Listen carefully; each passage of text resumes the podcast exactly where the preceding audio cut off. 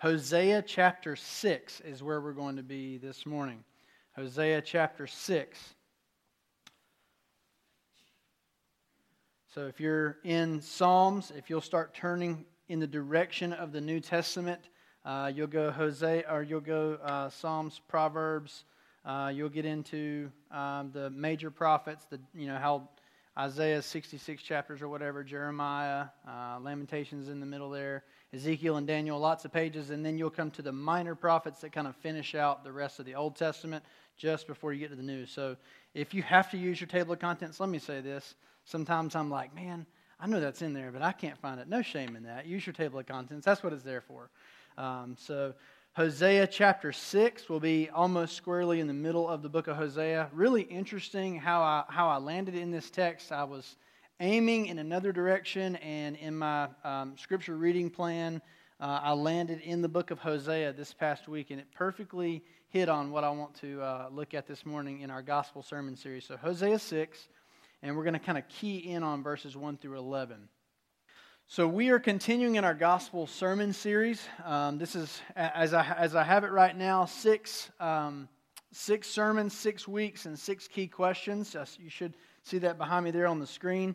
And uh, we're, we're looking at questions about the gospel that really need to be fairly weighed and evaluated because I'm afraid sometimes that the gospel, especially for folks, and I see many of, in, of you in this room that probably grew up in church. Um, I really started attending church pretty consistently about fourth grade, and so I kind of you know say I more or less grew up in church. Um, but when we grow up in church, um, if we're not careful, we can really think that our, our churchianity is Christianity, Christianity. And we need to separate the two because you can be really good at churchianity and miss heaven uh, by a long ways. Um, but if you're if you're saved by the blood of Christ, what we just sung about this morning, if you have been put back together, you're at one. That's what atonement essentially means. You are put back at one with the Lord because of the blood of uh, Jesus Christ. Um, then that's what matters. That's what is going to make it into heaven uh, in eternity. And so as I've said every week, this is the one thing you can't get wrong.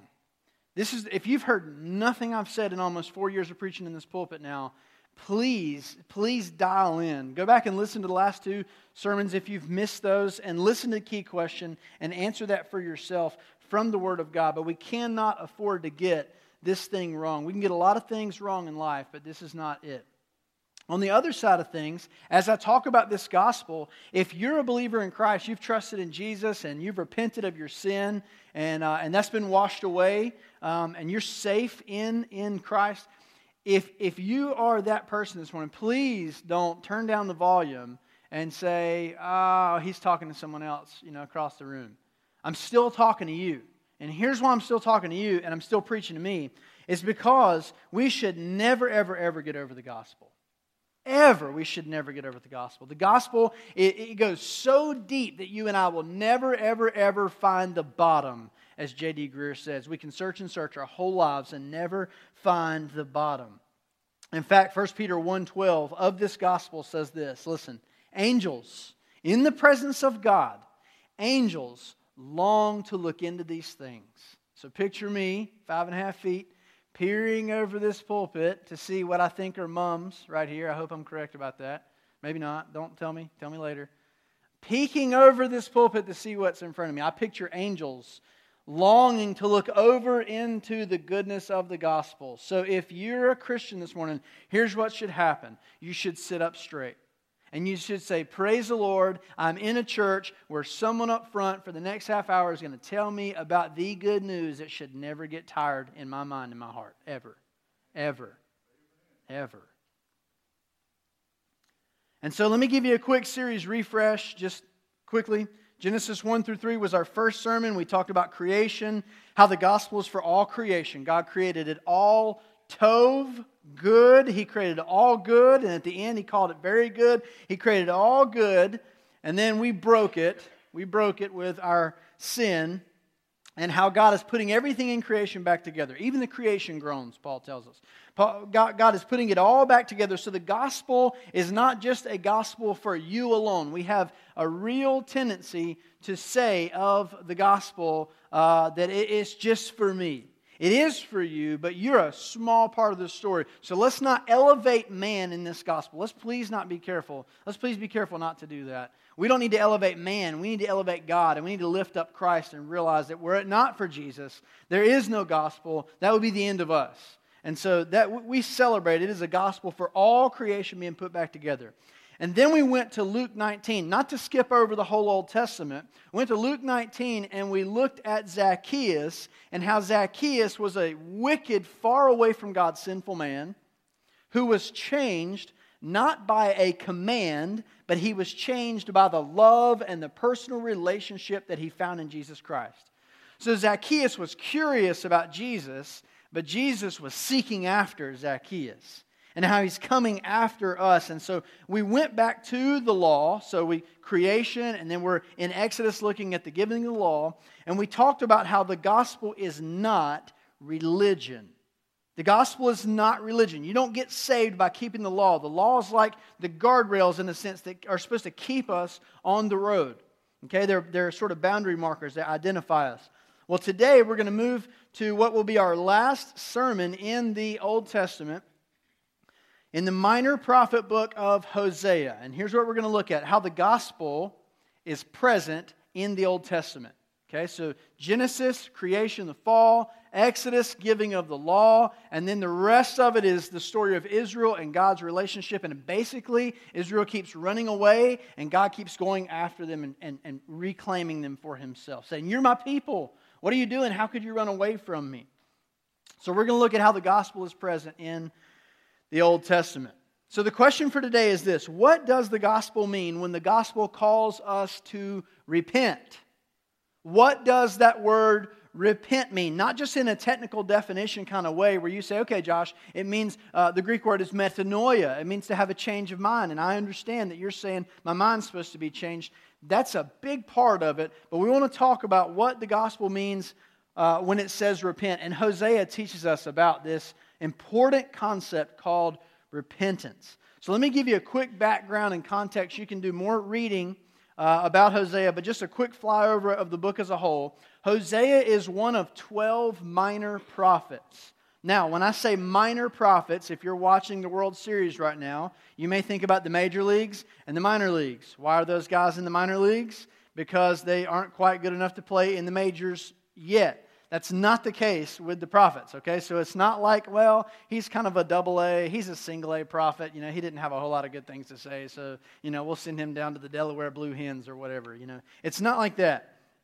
He's not a JV, he's not on the JV prophecy team. It's because his book is shorter, it's less extensive than the others. So you go read Isaiah. When it was a part of my Bible reading plan, it felt like it took two years to get through Isaiah because it's like 66 chapters and it's a lot of poetry and it's, it's just tough. It's a tough read, to be honest with you. Jeremiah, you know, lengthy book. Um, and so uh, this guy, Hosea, was a contemporary of Isaiah and Amos, preaching in the northern kingdom of Israel. So you got Israel, Judah.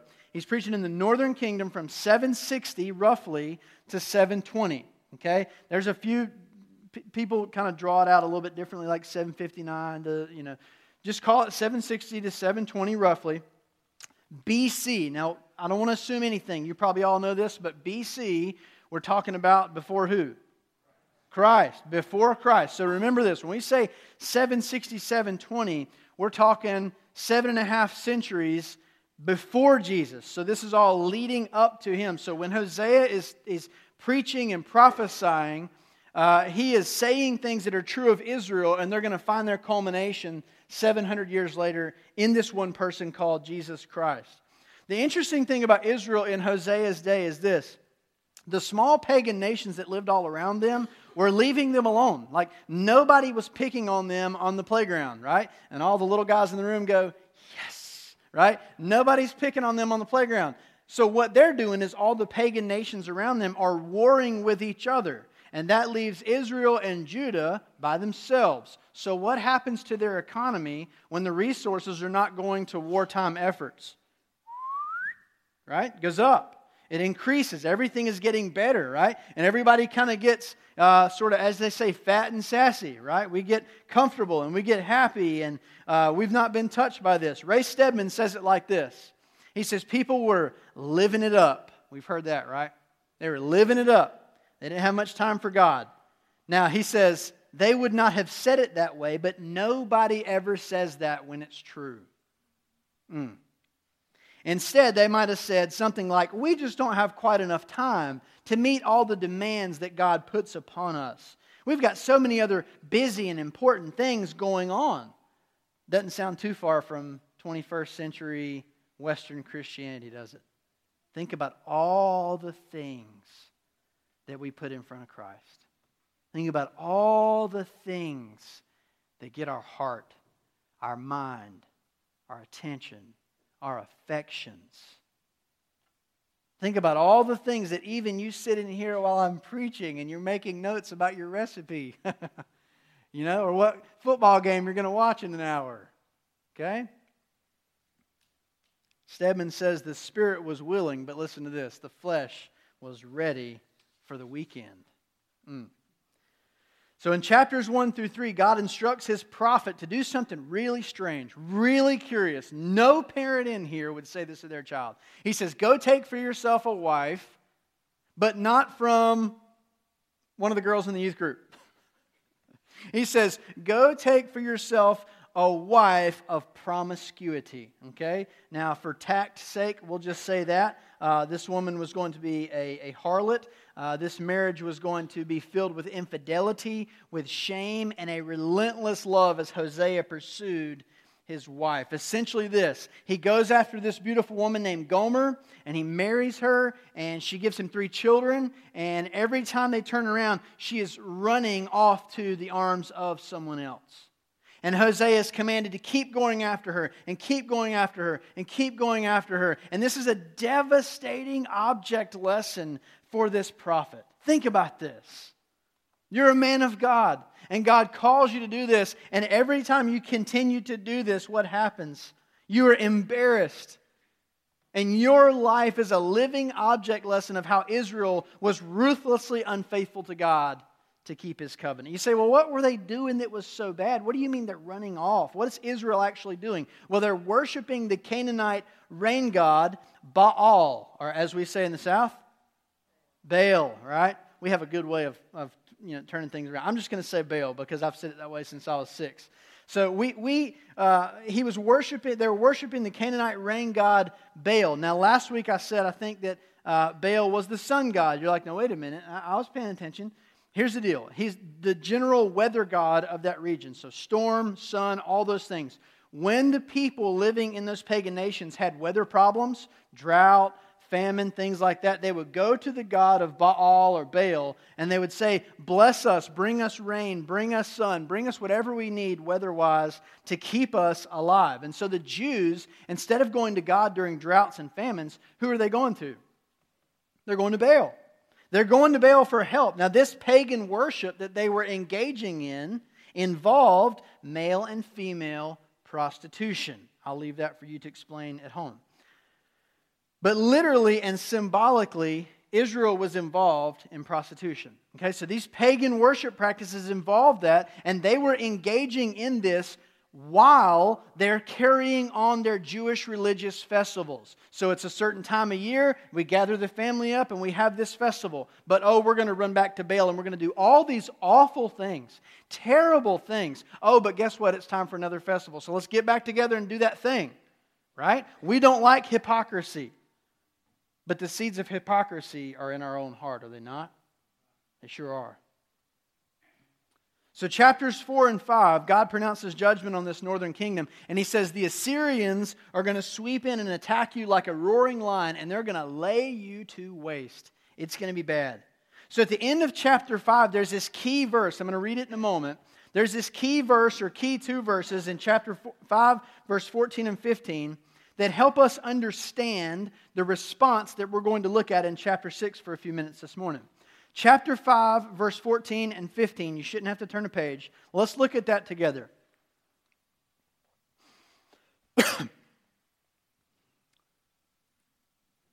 God says, For I am like a lion to Ephraim.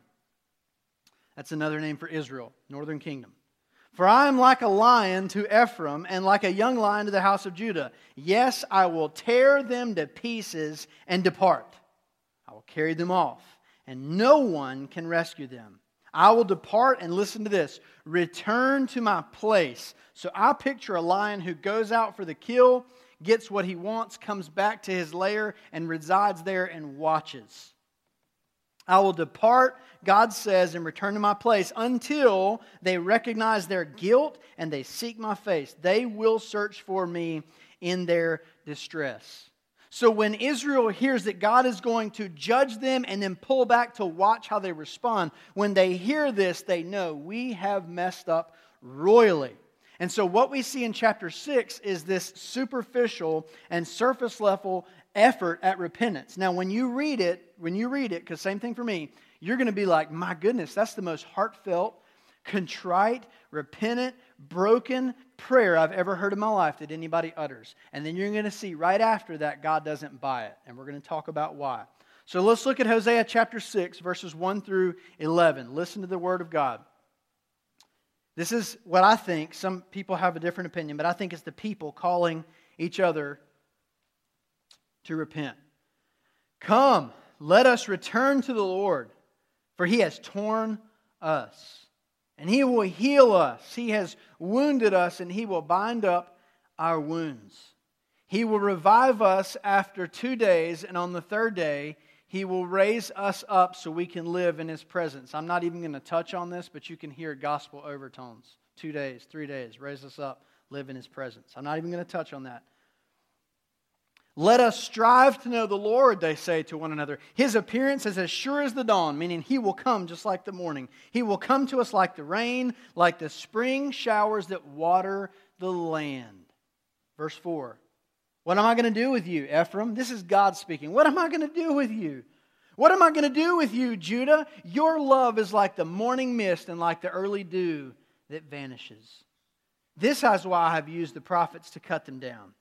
I have killed them with the words from my mouth. My judgment strikes like lightning. He says, For I desire faithful love and not sacrifice, the knowledge of God rather than burnt offerings. Jesus incidentally quotes this at the New Testament Pharisees.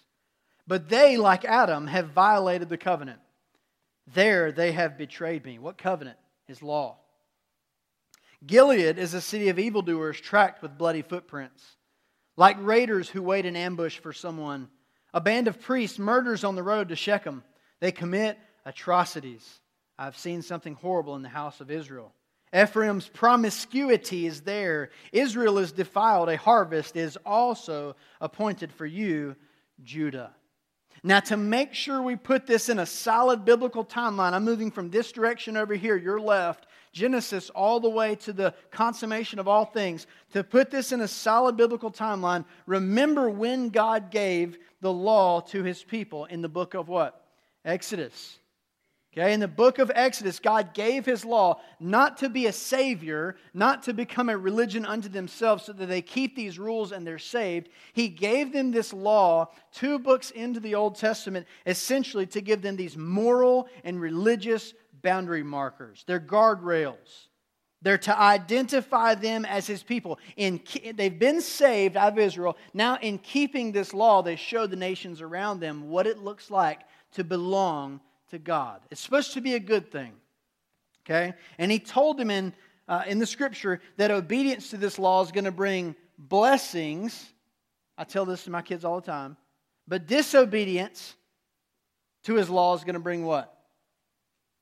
Where are my kids? Curses. Okay, all right. So Deuteronomy 28 talks about that. So the basis for God's anger and judgment here is simple. He told them, if you keep my word, you're going to have blessings. If you disobey my word and you violate my covenant, you're going to have curses. Now, in Exodus 19:8, you need to know this. They told the Lord, "We will do everything that you've told us to do." Right? This sounds like our kids or Mine, maybe. Okay, maybe not yours, maybe mine.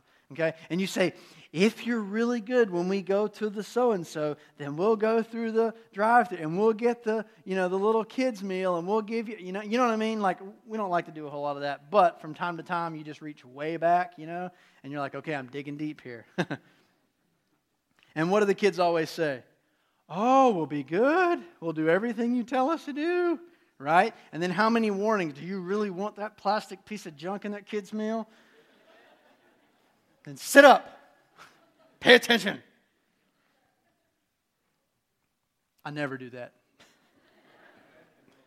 Bless me, Lord, please. And so let's be fair. On the surface of, this, surface of this thing, when you read verses 1 through 3, you're like, man, that's an awesome prayer. This is all our fault, God. We're going to come back to you. We want to be restored. We don't want to be torn to pieces. Fix everything, heal us, bandage our wounds. Let's go back home. Except for the fact that God sees through the whole thing, right? Because God knows our hearts. Jesus did not entrust himself to man. Why? Because he knew what was in the heart of men. So before we look in the mirror and straighten our coat, fix our tie, you know, work on our comb over, before we do that, let's be careful to understand we're those people that Jesus didn't entrust himself to. We're those people. It's so easy to read the Bible and go, Israel, you knuckleheads, get it together. How are you missing this? Like he just told you to do one thing in the garden and you blew it. And then he gave you this law and said, I'm going to make you a people and like you're going to be awesome and do great things and point people to me. And you just kept running away. Like, how are you missing this? But listen, you and I would have done the very same thing. Do you know how I know? Because we do it today. We do it today. We may not run off and, and go to a temple in Ephesus and participate in pagan prostitution practices. We just have different ways of sinning, calling it something it's not, dressing it up. But listen, if you put lipstick on a pig, it's still what? It's still a pig. It might be a pretty pig, okay? But it's still a pig. And what happens to pigs? They get slaughtered for bacon, okay? I'm not going to carry that metaphor any further. Verse 4 God sees through their charade. And he says, What am I going to do with you, Ephraim? What am I going to do with you, Judah? Your love is like the morning mist and the early dew that does what? Vanishes, goes away. He says, This is why I've used the prophets to cut you down. I'm bringing people to proclaim messages to you, and they're telling you that you're missing it, you're missing it, you're missing it. Worse than that, you're running away and violating my covenant. What are you doing? He says, My judgment strikes like lightning. I desire faithful love and the knowledge of God, not your sacrifices. What did Jesus say to the hard hearted Pharisees in Matthew 9 and Matthew 12? Listen to this. He said, Go and learn what this means. Now, why does that matter? Because they thought they knew everything. They, they thought there was nothing that they needed to learn. So here is this carpenter turned rabbi with no degrees, plaques, certifications hanging on his wall, and he says, Go and learn what this means. Everything in them burred up at the fact that this guy would say, from, from Nazareth, would say, You need to go and learn something. They're angry, they're proud. And Jesus says, Go and learn what this means. I desire mercy and not sacrifice. Where is he quoting from? Hosea 6 and verse 6. What's he saying? He's saying, I don't want your perfunctory religious routine. I want your heart. I want your heart. He says the sacrifices are great, those were commanded. Interestingly, why were they given in the law? Because God knew we were going to transgress the law. So there was a way provided to take care of our transgression. So, what was wrong with Old Testament Israel and New Testament Pharisees? Nobody would acknowledge their sin. Old Testament Israel was like, Sin? I don't know what you're talking about, sin. We're not doing anything like that. They wouldn't even acknowledge it, much less repent. And then you got the New Testament Pharisees, basically one and the same. They're going through the proper outward religious rites, but they're never repenting. Please listen to what I'm about to say next. This is absolutely fantastic. Warren Says the people wanted healing, but they didn't want cleansing from their sin. Let me say it again. The people wanted healing, but they didn't want to be cleansed from their sin. Wiersbe says they wanted happiness, but they didn't want holiness. They wanted a change in their circumstances. Heal us, fix us. But they didn't want to change in their thinking and in their living. In Matthew 4, at the very start of Jesus' ministry, when Jesus shows up on the scene, his very first demand of his listeners was what? Repent. Why? For the kingdom of God is here. God's kingdom has come to earth. Turn back. He says, Repent. Luke chapter 5, verse 32. He says, I didn't come to call the righteous. And I think there was a tongue in cheek reference there, like those who think they're righteous, because nobody's righteous. I didn't come to call the righteous. He said, I came to call sinners to what? Repentance. Now, go to the end of the New Testament. I just walked you through a couple of gospel references. Go to the end of the New Testament, Revelation chapter 2. To the church in Ephesus, Jesus again says this You've abandoned the love you had at first. Remember then how far you have fallen and repent. You've abandoned the love that you had at first. What did God say to Israel? Your love's like the morning dew. It's here and then it's gone, and you're just all over the place. He says, You have abandoned your first love. Remember how far you have fallen. And repent and do the works you did at first. So the people in Hosea's day had all the right words and they were saying them in the right way religiously. I'm totally being facetious because I don't think you can do that. Ethan just touched on that actually this morning. They had all the right words, all the right little, little religious dance they were doing, but we have to ask this all important question what does it mean to truly repent? What does that mean? Because you cannot receive the gospel of the kingdom if you do not do this thing correctly. You can't. If you're not willing to repent, you will be separated from eternal God in hell. That's why Jesus showed up saying, Repent, repent, repent. What did Peter and Paul say? Repent, turn back. Pastor John Piper is tremendously clarifying here. Listen to what he says about repentance.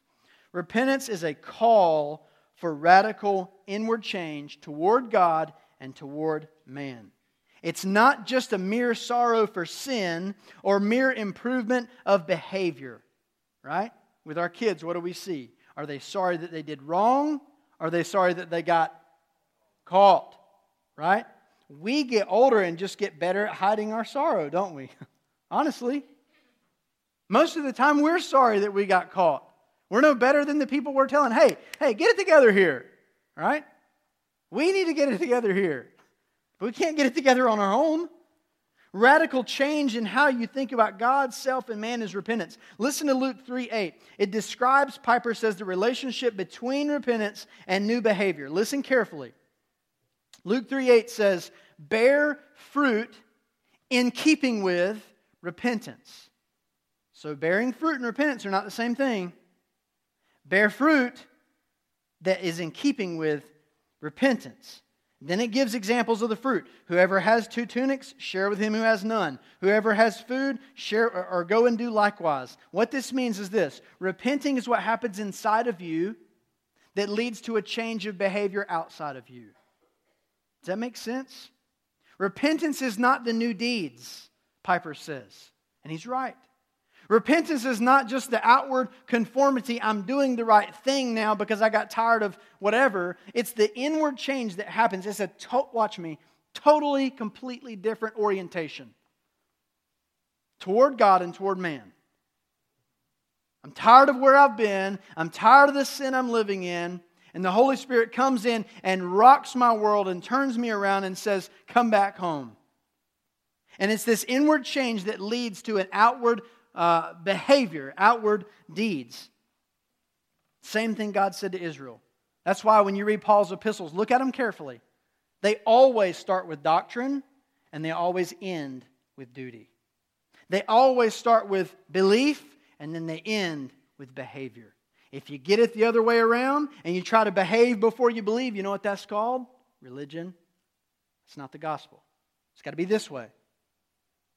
It's got to be belief that so permeates your thinking that it leads to a change in your living.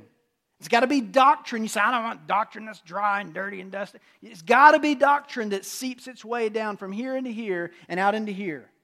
Head, heart, hands. And they live it out. It's got to be that way. It's an inward change that bears the fruit of new deeds. So Jesus is demanding, listen, he's demanding that we experience this inward change. Well, then you ask this question how do we do that? Like you're, you're, you're telling me to experience this inward change. How do I do it? Do we do it by rule keeping? No. We're only able to repent when the Holy Spirit, watch me, takes the blinders off your eyes and shows you the condition you are in apart from a holy God. Satan is blinding the minds and the eyes of the unbelievers in this world. All different kinds of ways. Your temptation may, may be different from mine. But he wants to keep the blinders over you. Maybe you've sat in church for 60 years and he's pulled the blinders over your eyes of religion, and you think, well, I do this, this, this, this, this, and this, and that makes me acceptable to God. And he's got the blinders over your eyes, and you need to have those ripped off by the Holy Spirit to see that you've wandered away from God, just like Israel. Romans chapter 3 that you're dead in your trespasses and sins, following Satan, and that you begin your life because of original sin as an enemy of God. Ephesians chapter 2. Our condition before Christ is no different than Israel in Hosea's day. We're just a lot better at sinning in clean, plastic, perfect, shiny veneer kind of ways. Remember, repentance is not the new deeds, it's the inward change. So let me close with a couple of thoughts from a summary by Skip Heitzig that I found very helpful on the book of Hosea. The book of Hosea, he says, is the story of a heartfelt message from a heart sick prophet about a heartbroken God. Write that down. Listen. Story of Hosea is a heartfelt message from a heartsick prophet about a heartbroken God. Hosea keeps going after Gomer and bringing her back, and she's running away into the arms of other lovers. And Hosea faithfully pursues his wife. What does God do for his people? He just keeps coming after us, coming after us, and coming after us. And then at the end of the book of Hosea, don't tune out here, listen to this. At the end of the book of Hosea, the metaphor of marriage shifts. It's not about marriage anymore, it shifts to this father child thing. Okay, watch this. He says God's heart was to forgive and restore his people, his children, to show them how far they had moved away from him and welcome them back into his open arms. What parable does that sound like in the New Testament? Prodigal son. You have a father who is waiting for a son who has wandered far away into sin in a far country and done everything that would humiliate his father and offend a holy God. And he's waiting, come back home, come back home, come back home. The difference is Israel refused to come back home. What did the prodigal son do? Came to his senses, got up, went back home. You can't be converted if you don't come back home. You can't. The gospel calls us to repent, to experience this inward change through the Spirit that leads to a new purpose, a new direction, new deeds, new behavior, new affinities and affections. But it has to start in here. So perhaps God's calling you today to repent of your sin for the very first time in your life. Doesn't matter how old you are. Maybe God's calling you to do a U turn and come back home. He's waiting with open, welcome arms, saying, Come back home. Israel refused. They faced God's discipline. The prodigal son got up, came back home, and the father celebrated. So maybe you need to trust Jesus as Lord and Savior today. Maybe you sit in this place and you're guilty like Israel. You're guilty of spiritual infidelity. running away to other things, being unfaithful to God. You say, How have I done that? We do that in all kinds of ways. Might be entertainment. Might be loving watching our favorite programs, our favorite movies, keeping up with our favorite personalities on Facebook or Twitter. Entertainment can become a God today, folks. Entertainment can become a pseudo religion that we find our satisfaction and our joy in. Might be hobbies, your hobbies, your kids' hobbies. And you spend your time and your resources and you think about them and you do everything for this hobby, whatever it is. It may look like a good hobby, may not even be a bad hobby. Maybe it's your career, maybe it's sports, maybe it's a family. Family can become an idol. And you look to those things for satisfaction and purpose and identity. Maybe, like Israel, you failed to express your gratitude. And you've been running over here thanking a person, a job, whatever it is, for how God has provided for you in your life. Maybe you've not expressed that gratitude. Or maybe, like much of my story growing up, you've been going through the motions. You've been saying all the right things at the right time in front of the right people. And maybe you're really good at what Dave Busby used to call, he used to say the religious dance. I don't know if anybody remembers Dave Busby. Maybe you're good at the religious dance. You know every step in the religious dance. But your heart is miles away from God. However, God is calling you this morning to respond, it doesn't have to be in this next five minutes at the end of service. But don't put him off. Maybe you need to get away today, tomorrow, this week, somehow, sometime, and sit down with God and say, God, am I running away from you in some way that maybe I don't even see? I mean, we have blind spots, don't we? You have blind spots? I have blind spots. Maybe we're running away from God and He's calling us home and we just can't hear His voice because we're turning up the sound on something else so loud. However, God is calling you to respond. Listen, repentance is not a one time walk the aisle when you're six kind of thing. Repentance is keeping short accounts with God, it's recognizing that we are continually running away from Him, and then we confess our sin, not to be resaved, but to enjoy that restored fellowship. Your sin doesn't dissolve that relationship if you're truly in Christ, but it distorts that fellowship. He calls you to repent continually, consistently. To respond as the Holy Spirit leads you. Let's pray.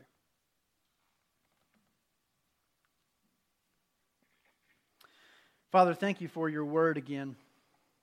And without it, we, we really have no purpose in gathering in this place because our songs would have no meaning. Our ministry here would have no purpose. Without your word, with you speaking to us and telling us who you are, who we are in light of that, and how we're to respond, without that, God, we, we would be hopeless. But you've left us everything that we need to know in this life, in this book. Not just to study it and hoard up our knowledge and sit on it, but to apply it and to live it out. And so I pray today in keeping with your desire for us to behave differently because we believe differently. I pray that we would repent of the sin that you're calling us to repent of. Maybe it's something that's secret. We keep it tucked away. We don't want anybody to know about it. Maybe we're on the edge, we're on the danger zone, the, the, the point of falling over the cliff to our utter ruin, and your Holy Spirit is calling to us, much like Hosea calling to Israel Lord, let us not repent with superficial, surface level words, religious dances. Lord, let us repent with a godly kind of sorrow that breaks our hearts because we have offended you, quenched your spirit, run from you, been ungrateful for the goodness and the provision that you've placed in our lives. Father, I pray this holy moment, this holy hour of setting aside the, things of this world, the secular stuff that draws us away. I pray, God, that this holy quiet, this holy hush would be the place that you call to us in that still small voice, speak to us. I think about Titus 2 and how grace is the thing, not the law, but grace is the thing that teaches us how to say no to ungodliness and yes to godliness. To lead lives that are holy and upright in this present age as we wait for the appearing of our blessed Lord and Savior, Jesus Christ. Let us realize we're not waiting on Monday, we're waiting on Jesus. Lord, hasten that day. Hurry it along. But in the meantime, let us repent and bear fruit in keeping the repentance. And let us be about your mission and not be distracted with other things. Holy Spirit, please, please, please prick our hearts. Cause us to respond in the way you would have us to today and tomorrow and Tuesday and next Saturday. We pray it in Jesus' name. Amen. We're going to go ahead and stand at this time and sing our closing song of invitation and response. If there's a decision that you need to make today, please do that. Please respond as the Holy Spirit is leading you to. If you just want to come here and pray, just come here and, and pray before the Lord. You can do that as well. Let's stand, let's sing, let's respond.